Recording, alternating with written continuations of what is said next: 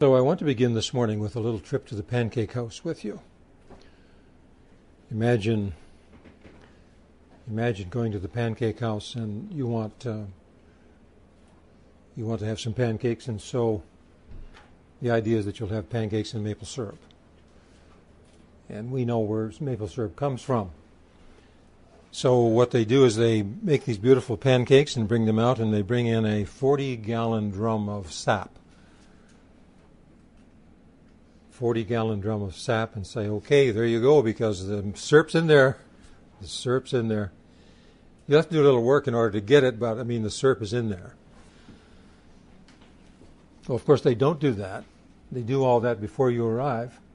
And that wonderful, beautiful golden uh, spring tonic is uh, extracted from that sap and it is placed out there on the table for you. And um, instead of the 40 gallon drum, you might have one gallon of maple syrup or something akin to that.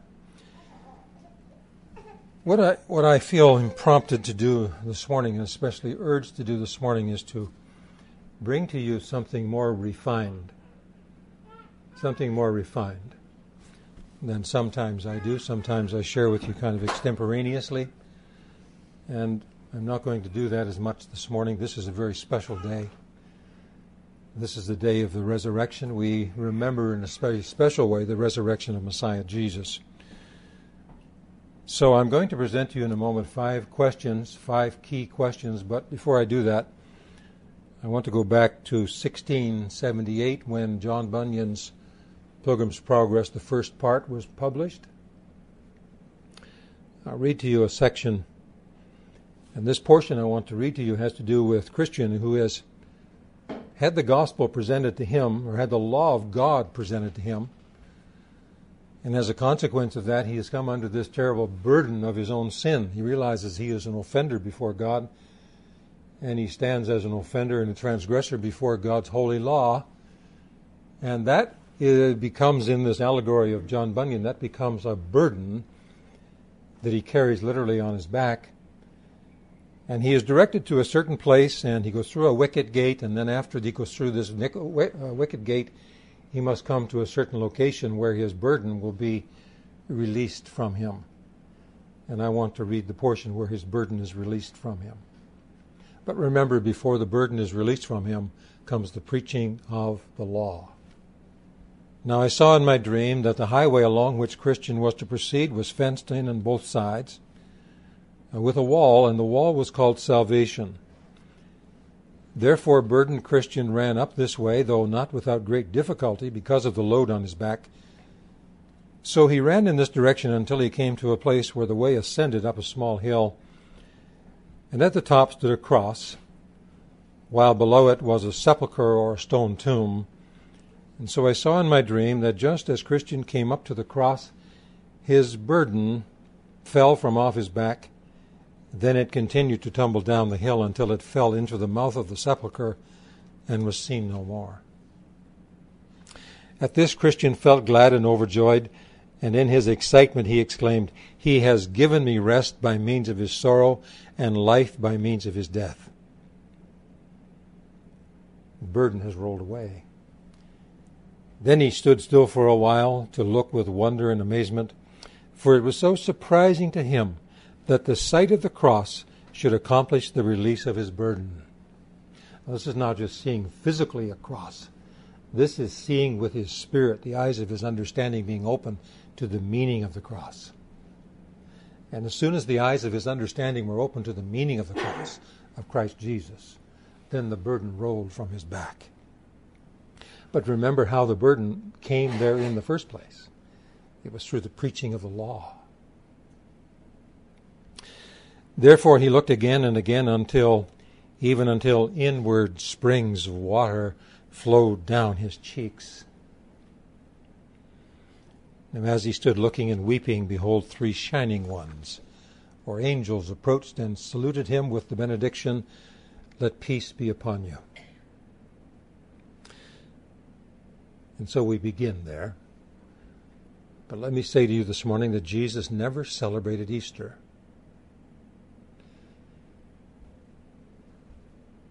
Jesus never celebrated Easter. Never. The name is pagan derived, and it replaces the feast of Passover. The death and resurrection of Jesus is foreshadowed in Passover and is the ultimate meaning of Passover. It fulfills Jewish tradition. It does not refer to pagan tradition. However, as important as this is, and this is very, very, very important, this is very, very, very important. And I don't want to just to fluff over this because this is very important. And by now, every one of us who have had the privilege of hearing this message should be way beyond where we are now, constantly referring to something that is actually an abomination. However, as important as this is, if we remain too long examining it, we may miss essential truth that determines our eternal destiny. And so I'll not dwell on it, but I must mention it. The five questions we want to look at this morning together. Number one, who was Jesus of Nazareth? Number two, why was he born? Third question is what was the meaning and the purpose of his daily life? And by daily life, I mean, you know, his life he lived every day on a daily basis, waking and sleeping and during the 33 years of his life. What was the meaning and purpose of it? And number four is was his death necessary and what did it accomplish? And the fifth question did he rise literally and bodily from death? And how does that impact us? Question number one Who was Jesus of Nazareth? He was the Logos made flesh. He was the Word of God that existed eternally with God and was himself God. He spoke all created things into existence. He existed eternally as the one divine essence in a plurality of persons revealed as God the Father, God the Word, and God the Holy Spirit. The plurality of the Godhead is described in numerous places in both Testaments, Old and New. Now, I'll just reference, I could reference so many different places. The very name of God, Elohim, we find in Genesis, is a plural Hebrew word itself. But I'll reference in John chapter 17, and Jesus, from his great high priestly prayer, and his words, he said, As thou hast sent me into the world, even so I have also sent them into the world. This is two persons. As you have sent me into the world, even so have I sent these disciples into the world.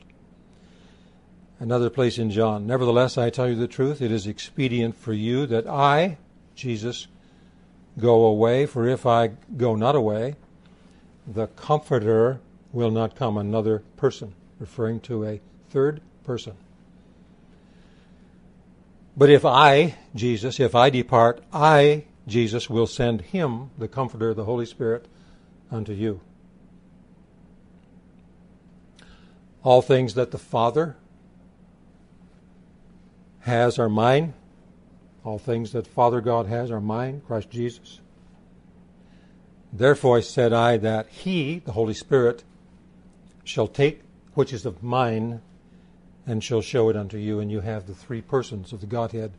You have one divine essence, but you have three persons. You find this if you carefully examine the scriptures, although it does not use the word Trinity per se, although the understanding of it is gleaned from a careful reading of the revelation of God's Word. It's a conclusion based on the evidence. He was the fulfillment of Isaiah's prophecy given more than 700 years before his birth.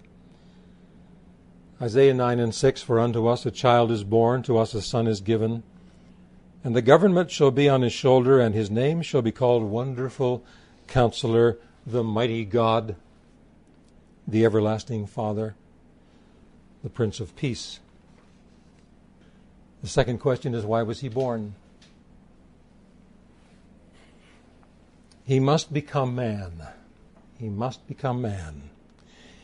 He must enter into his creation in order to prevent it from being destroyed. The first man had used essential freedom of choice and chose death through disobedience. Adam's choice would result in death and separation from God for himself and all his posterity. The earth itself would corrupt and become subject to dysfunction and eventual ruin. Man must be redeemed or be eternally lost. I want to read to you a passage from the book of Revelation from the fifth chapter. And in this chapter we find we find the opening of seals. And the seals, in order to be opened, as they are open, will uh, permit a unfolding and various events to occur successively and progressively as the seals are opened. If the seals are not opened, then these events could not occur. If the seals are not opened, the event could not occur. Who can open the seals? This is the portion.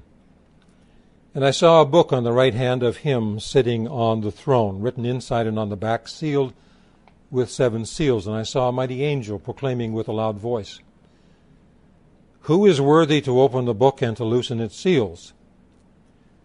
And no one in heaven, nor on the earth, nor under the earth was able to open the book or to look at it. No one. And I wept. John, when he saw this, he wept, realizing this is tragedy multiplied. He wept. He said he wept very much because no one was found worthy to open and to read the book nor to look at it. And one of the elders said to me, Do not weep. Behold, the lion of the tribe of Judah, the root of David, has prevailed to open the book and to loose the seven seals of it. Remember, we're talking about why was he born. And I looked, and lo, in the midst of the throne and of the four living creatures, amidst the elders, a lamb stood as if it had been slain, having seven horns and seven eyes. The horns mean strength, power, the eyes refer to insight, knowledge, and understanding. The seven means complete and full. It says, Which are the seven spirits of God sent forth into all the earth. And he came and he took the book out of the right hand of him sitting on the throne. And when he had taken the book, the four living creatures and the twenty four elders fell down before the Lamb, each one having harps and golden vials full of incense, which are the prayers of the saints. And they sang a new song, saying, You are worthy to take the book and to open its seals, for you were slain, and have redeemed us to God by your blood out of every kindred and tongue and people and nation. And you made us kings and priests to our God, and we will reign over the earth. And I looked, and I heard the voice of many angels around the throne, and the living creatures and the elders, and the number of them was myriads and myriads and thousands of thousands. And they were saying with a great voice, Worthy is the Lamb who was slain to receive power and riches and wisdom and strength and honor and glory and blessing. And I heard every creature which is in the heaven and on the earth and under the earth, and those that are in the sea, and all who are in them, saying, Blessing and honor and glory and power be to him sitting on the throne and to the Lamb forever and ever. And the four living creatures said, Amen. And the 24 elders fell down and worshiped the one living forever and ever. I'm going to read a lot of scripture with you this morning because you see, the scripture says the things that must be said much better than we can say them. And so, where it's necessary for me to add commentary, I will.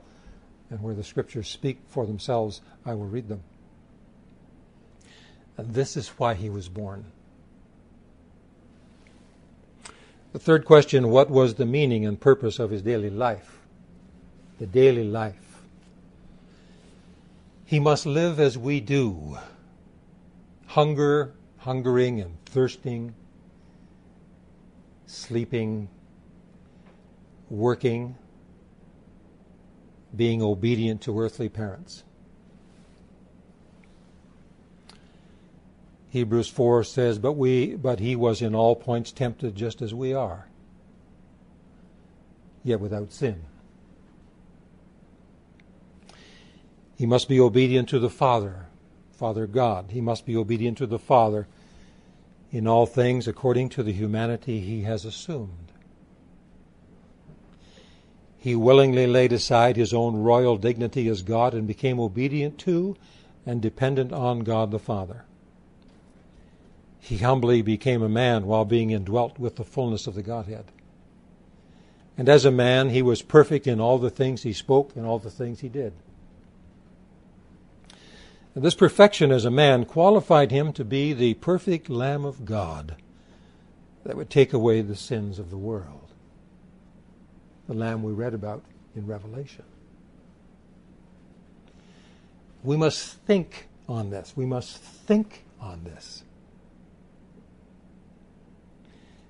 If such great condescension and perfection is necessary to redeem us from sin. What chance does anyone have on their own?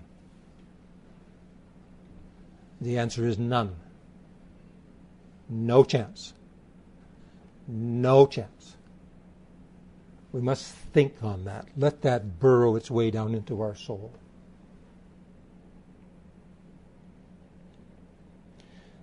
And so I say this morning run to Him. Run to Him. Don't walk, run to Him. Let the earth hear. Run to Him. He knew us when He came to prepare the way of salvation for us. That's not hyperbole, that's actual truth. He knew you in advance. Acts chapter 4 says, There is no salvation. There is salvation in no other one.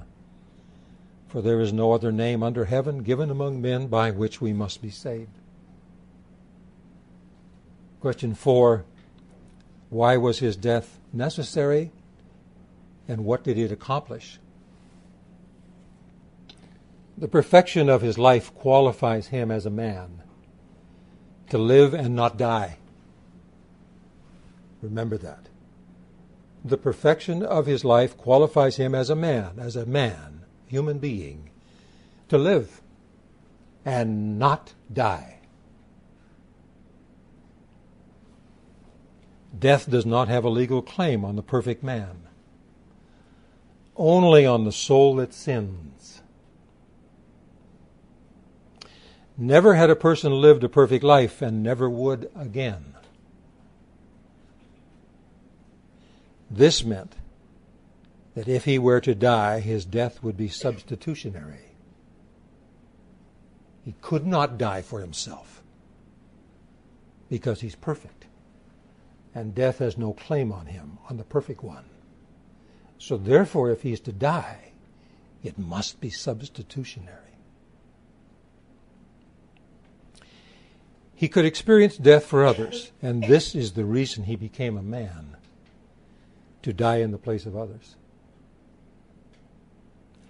But this wasn't all. This isn't all. Since, since death did not have a legal right to him, it also follows that death could not hold him.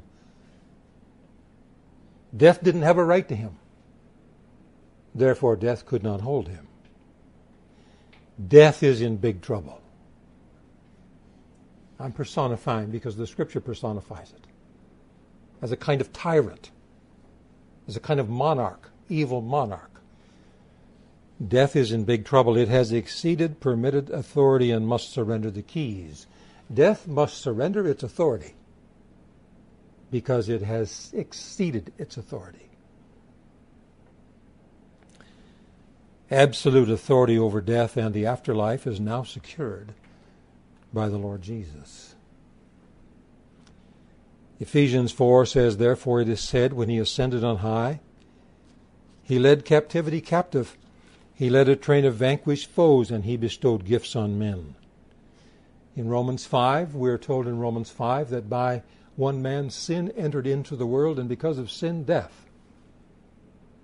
It also goes on and tells us how much more then is it reasonable that those who receive the abundance of His grace and the gift of righteousness that He offers and provides will reign in life through Him, the one Christ Jesus. This is why it's necessary to be born again. Again.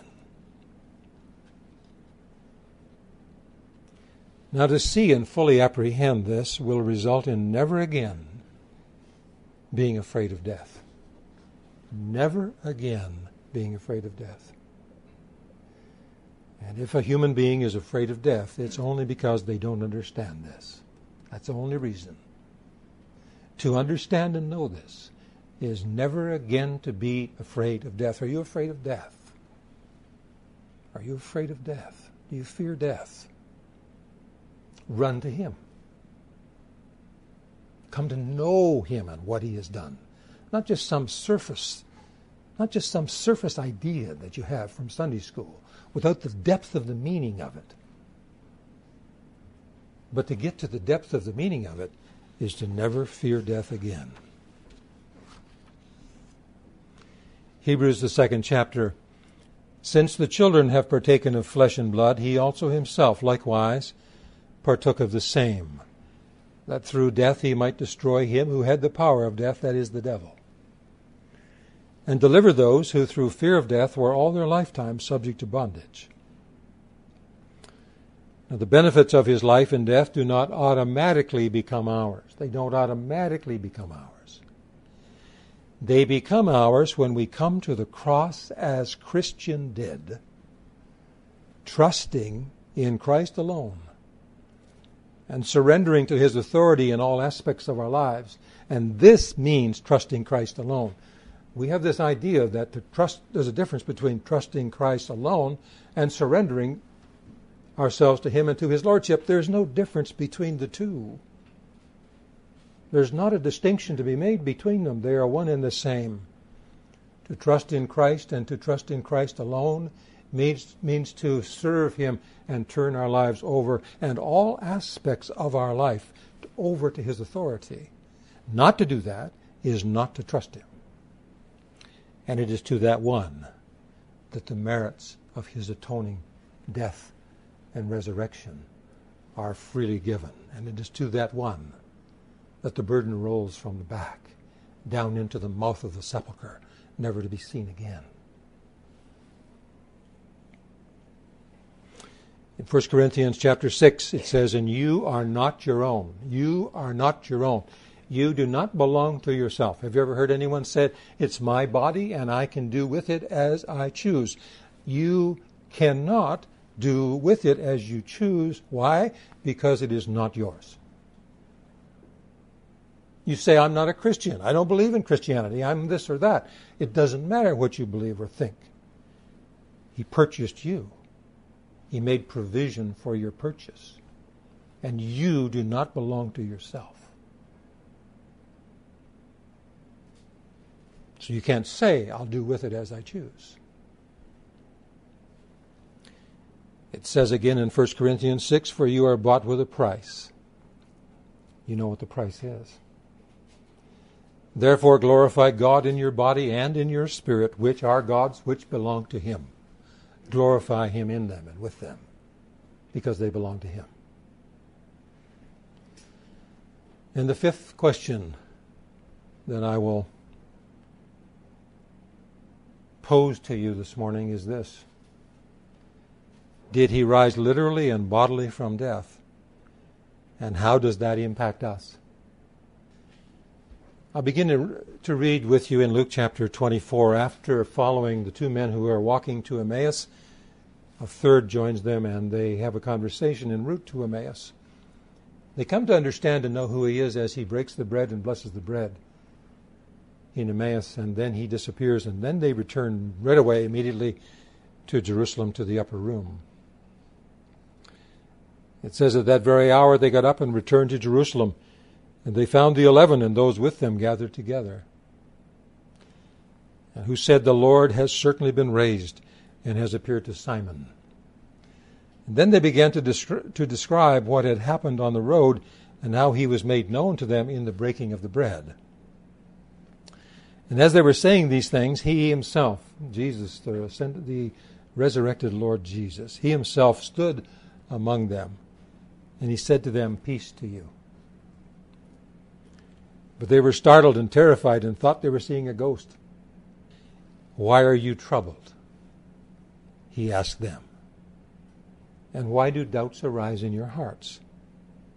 Look at my hands and my feet. And when you looked, let me just add this. When they looked at his hands, they saw the marks the nails had made. And when they looked at his feet, they saw the marks the nails had made. And he said, Look at them. Look at my hands and my feet, that it is I, myself. It's me. This is, this is, this is me. This is, it's, it is I, myself. Different. But it is the same Jesus. He said, Touch me and see. Touch me and see. I'm not a phantom. I'm not. You can actually touch me. I am substance. You can touch me and see. Touch me. Touch me and see, he said.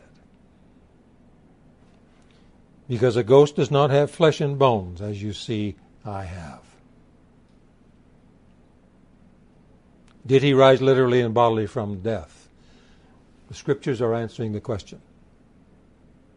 Having said this, he showed them his hands and feet. But while they still were amazed and unbelieving because of their joy, he asked them, Do you have anything here to eat? What can I do to prove it to you? He said, Do you have anything here to eat? And so they gave him a piece of a broiled fish. And he took it. And he ate it in their presence. In 1 Corinthians chapter 15, let me read this passage to you. Now, brothers, I want to clarify for you the gospel I proclaim to you. You received it and have taken your stand on it. You are also saved by it if you hold to the message I proclaim to you, unless you believe for no purpose. Now, you must hold to this that you have believed. You must hold to it. You must remain within it. He said, For I passed on to you as most important what I also received that Christ died for our sins according to the Scriptures, that he was buried, and that he was raised on the third day according to the Scriptures and that he appeared to Peter and then to the rest. Then he appeared to over 500 brothers at one time. Most of them are still alive, but some have fallen asleep in death. Then he appeared to James, and then to all the apostles. Last of all, remember Paul's writing, last of all, as to one abnormally born, or prematurely born, he also appeared to me. He appeared to me. Yes, it was literal. His resurrection was literal. Yes, his resurrection was bodily. Everything he did from birth, life, death, and resurrection was done because it was the only way, the only way for mankind to be redeemed the only way to be redeemed. There's no other way. If it's the only way, and there's no other way, then obviously reliance upon any other system or way is a fool's errand. And we need to say it. Why?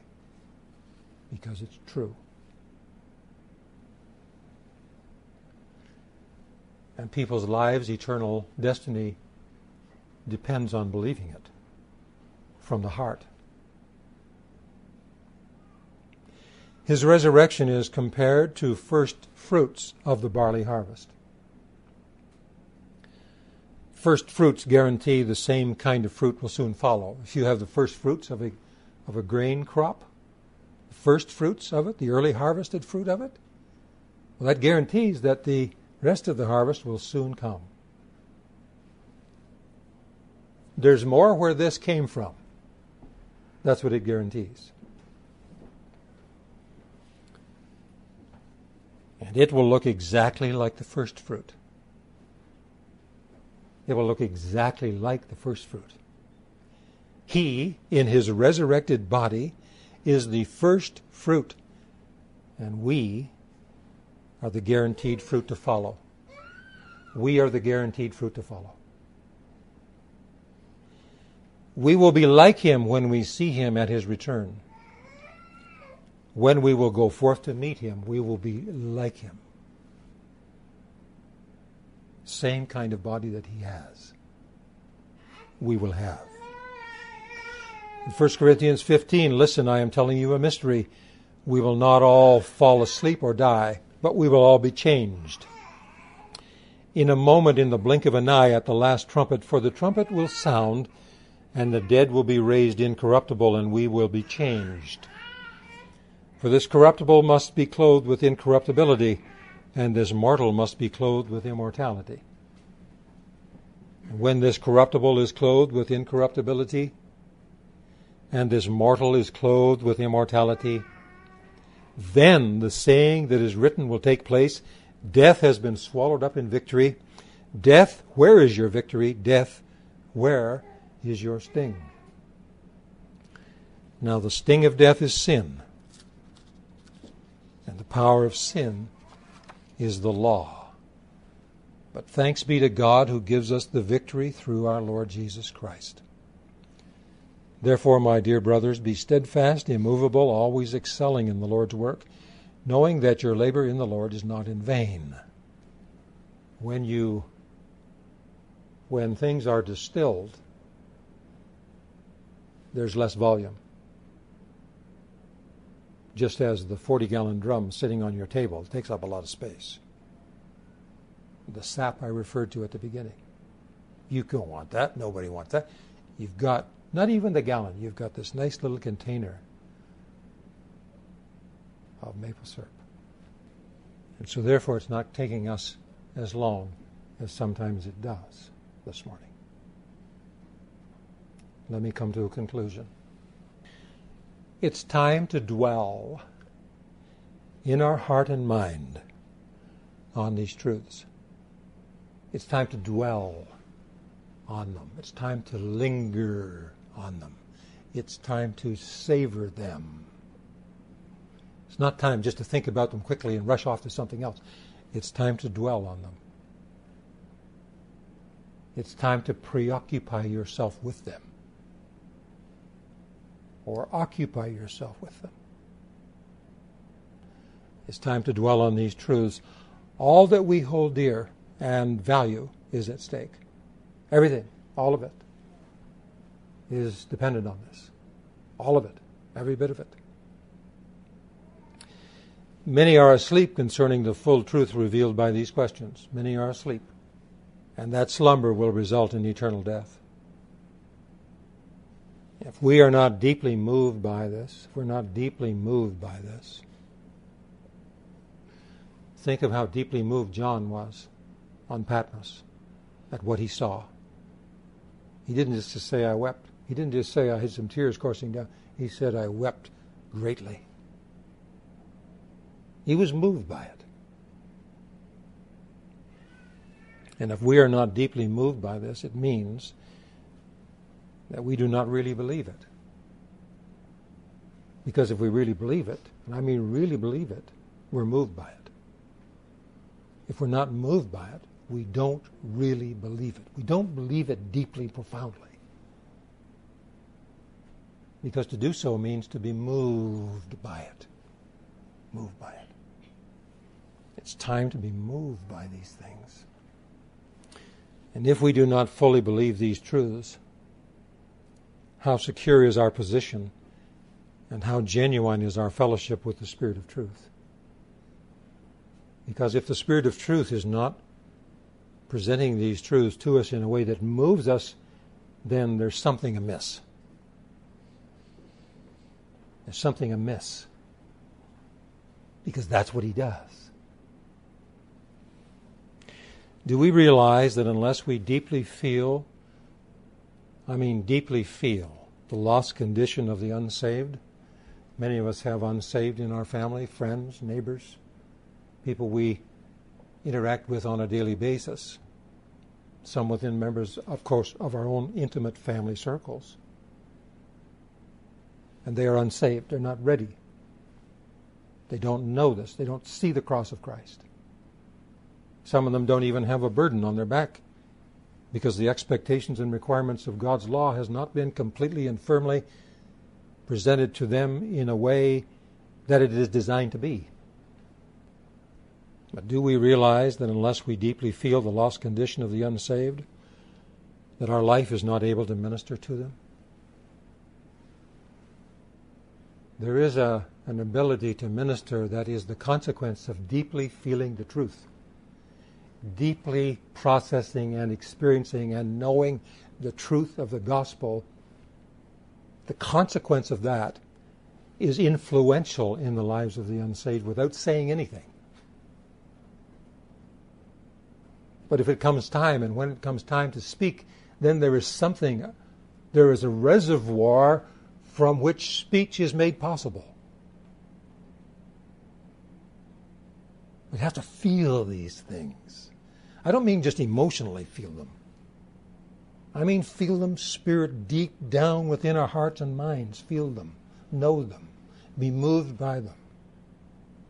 If that touches your emotions, our emotions, then fine, let our emotions be touched as a consequence of our hearts being touched. But if they're not, we cannot minister witness to the unsaved. And we need to dwell on these things, think on these things. Intellectual faith is not able to awaken the conscience or arouse the sleeping soul. It's not. It's not. Intellectual faith. I believe all these things. Oh, I believe all these things. Intellectually, it means nothing. And it accomplishes nothing. I'll close this morning from Romans chapter 13. It says, Besides this, knowing the time, it is already the hour for you to wake up from sleep. For now our salvation is nearer than when we first believed. The night, the night is nearly over, and the daylight is near.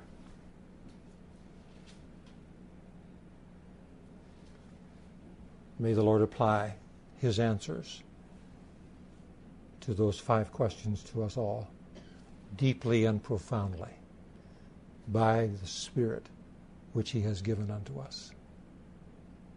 Amen.